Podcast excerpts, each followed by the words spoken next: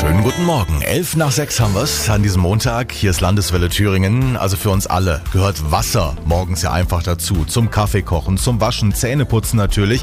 Und es ist für uns eine Selbstverständlichkeit. Wir drehen den Hahn auf und alles ist Paletti.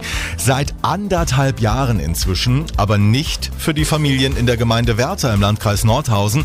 Die haben eigentlich Brunnen auf ihrem Grundstück, dürfen das Wasser aber nicht benutzen, denn es kann krank machen. Die Nitrat- und Nitritwerte sind viel zu hoch, erklärt Bürgermeister Hans-Jürgen Weid. Es übersteigt bei weitem die Grenzwerte, die im Trinkwasser zugelassen sind.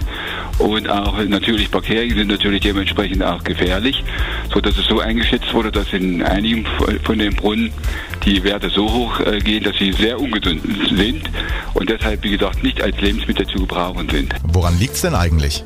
Diese Gebiete waren immer schon landwirtschaftlich genutzt, wurden auch zu DDR-Zeiten schon stark mit Gülle berieselt, wie das in früheren Zeiten war, sodass wir davon ausgehen, dass diese Belastung sicherlich schon frühzeitig begonnen hat, sich eventuell noch gesteigert hat, fortgesetzt hat und letztendlich in dieser, dieser Dimension, wie sie jetzt ist, erst festgestellt wurde. Aber was nehmen denn dann die Leute als Kochwasser zum Beispiel?